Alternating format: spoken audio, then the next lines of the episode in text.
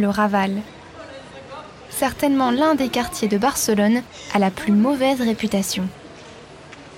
Même si nous sommes dans le centre historique de la ville, cet endroit a toujours été considéré comme le quartier des étrangers, des artistes, des marginaux. Et il faut dire que ces ruelles sombres et ces passages étroits ont leur rôle à jouer dans l'image que les Barcelonais ont du Raval. Bref, un tableau parfait pour une légende monstrueuse. Celle d'une étrange femme qui, à l'aube du XXe siècle, terrifia Barcelone. Kidnappeuse d'enfants, prostituée et proxénète, sorcière, meurtrière. Aujourd'hui, l'historien Pao Moncho nous emmène au cœur de Barcelone pour découvrir la sombre histoire de la vampire du Raval. C'est l'une des mille et une histoires de Barcelone.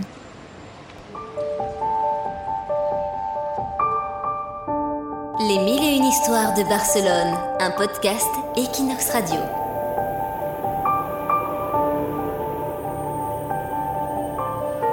Je m'appelle Teresa Guitard, même si elle aurait voulu que je m'appelle Felicitat. Mais on me connaît mieux sur le nom de Teresita. C'est dans un appartement du Raval que j'ai passé le pire jour de ma vie. Mais commençons par les commencements. J'avais un peu plus de 8 ans quand, le jour du carnaval de 1912, j'ai lâché la main de ma mère à l'espace d'un instant. Avant même que je me rende compte et que je me mets à pleurer, une dame très gentille s'est approchée de moi, m'a offert des bonbons et m'a pris la main. La première chose que cette dame m'a dite, c'est que nous devions marcher vite et chercher mes parents. Après avoir traversé quelques rues que je n'avais jamais vues auparavant, nous sommes arrêtés dans un coin. Elle a sorti une sorte de drap d'un sac et l'a jeté sur moi. Je ne pouvais rien voir et je ne savais pas où étaient mes parents. Je commençais à pleurer et à crier. La dame m'a alors tenu avec force et m'a placé un chiffon dans la bouche avant de me traîner. Après quelques minutes qui m'ont paru des heures, nous sommes entrés dans ce qui devait être une maison.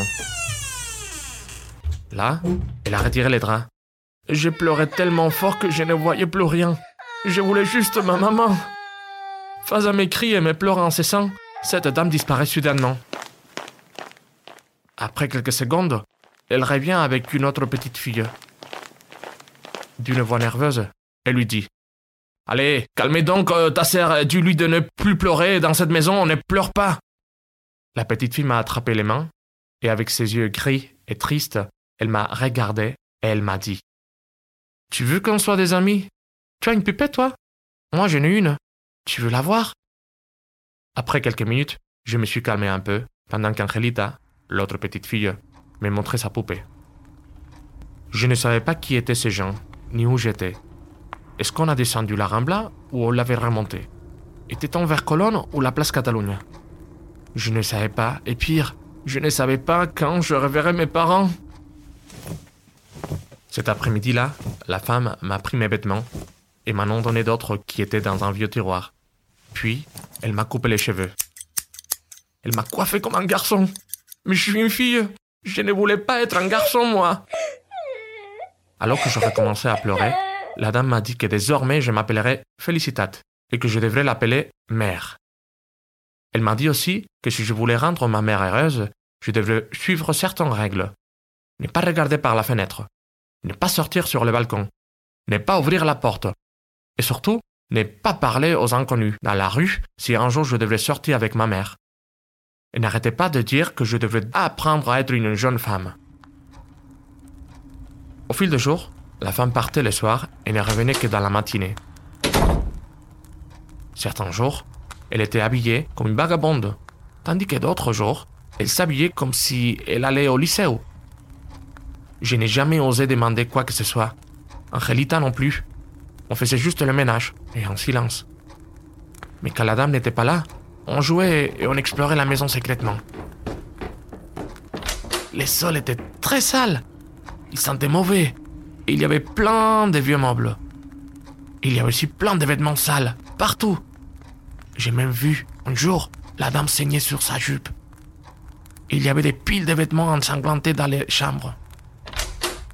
On a exploré tout l'appartement, sauf une pièce fermée à clé, où la dame recevait parfois de la visite. On n'a jamais pu voir qui elle recevait parce qu'on était enfermés dans nos chambres. On entendait juste des voix d'hommes. Relita pense que la dame s'appelle Enriqueta. Deux semaines après mon arrivée, il s'est passé quelque chose qui allait tout changer. La dame n'était pas là et j'en ai profité ce matin-là pour regarder par la fenêtre ouverte. Je voulais voir le ciel bleu. J'ai regardé le ciel, je voyais le visage de mes parents dans les nuages. Quand tout à coup, un visage est apparu devant moi. Bonjour ma belle, comment t'appelles-tu? Angélique a entendu que la voisine me parlait et elle était courue pour fermer la fenêtre. Elle disait que c'était dangereux et que notre mère ne serait pas contente. Pourtant, je ne savais pas que ce serait cette voisine, Claudina, qui me libérerait. Le jour même, elle a raconté au marchand de matelas qu'elle a vu une petite fille chez Enriqueta. Claudina n'aimait pas du tout la dame, et elle pensait qu'elle avait kidnappé deux petites filles, et que l'une d'elles pourrait bien être Teresita, la fillette qui avait disparu sur la Rambla durant le carnaval. Enriqueta était déjà connue dans les quartiers pour des affaires de prostitution, mais le fait que des enfants soient mêlés à cette histoire a inquiété les voisins. Les marchands de matelas en ont parlé à un ami de la police, et quelques jours plus tard, ils ont débarqué chez Enriqueta. La suite, tout le monde la connaît. L'affaire a fait les choux dans la presse locale. 29 carré Punen, 72 carré Tallés, 3 carré Picalqués, carré Minerva à Gracia et la maison familiale à San Feliu de Llobregat. Tous ces appartements ont été loués par Enriqueta Martí. Elle avait tout un réseau de clientèle, et les appartements servaient à satisfaire les désirs les plus exclusifs des grandes personnalités de Barcelone. Non seulement elle a été accusée de prostitution infantile, mais aussi de meurtre d'enfants. Dans les journaux, on pouvait même lire que le sang des enfants assassinés était vendu. Les draps tachés de sang, les ossements retrouvés dans les appartements, les enlèvements et les disparitions, tout menait à penser que c'était des meurtres. On a même retrouvé un livre de comptes avec les informations sur ses clients, et parmi eux, des gens importants. La chute d'Enriqueta Martí aurait fait tomber beaucoup de personnes puissantes à Barcelone, à l'aube du XXe siècle. Mais son procès a tardé, grâce à ses clients puissants qui ne voulaient pas entendre parler de l'affaire. En 1913, Enriqueta a tenté de mettre fin à ce jour en se mordant les veines du bras. Même si elle est morte après du cancer de l'utérus, c'est à ce moment-là que la presse l'a surnommée la vampire du Raval. Mais les journaux ont qu'elle avait été battue par les autres détenus de la prison pour femmes. Alors voilà, messieurs, dames, c'est ce que je peux vous dire. Ces deux semaines ont semblé des mois pour une fille de 8 ans. Ce que j'ai vu, je vous l'ai dit. Le reste, allez les demander aux journalistes. Ils savent bien écrire des histoires. Aujourd'hui, la sombre réputation d'Enriqueta Marti ne fait plus trembler les habitants du Raval. Son histoire de vampire est devenue comme une légende qui fait partie intégrante de l'histoire de Barcelone et de ses habitants.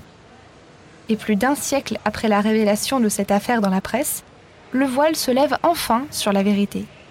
Une vérité bien différente, avec une vampire qui n'en était pas vraiment une. Mais comme Londres a Jack l'Éventreur, Barcelone avait besoin d'un personnage cruel pour se raconter des histoires qui font peur le soir.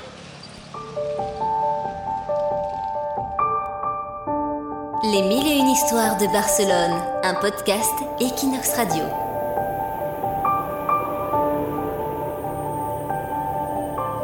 C'était l'une des mille et une histoires de Barcelone, un podcast produit par Clémentine Laurent pour Equinox et présenté par Pao Moncho, historien et guide de Passejan per Barcelona. Écoutez-nous sur Equinox rubrique podcast, sur Spotify, Apple Podcast et toutes les plateformes. N'hésitez pas à partager cet épisode et rendez-vous dans deux semaines pour écouter une nouvelle histoire de Barcelone.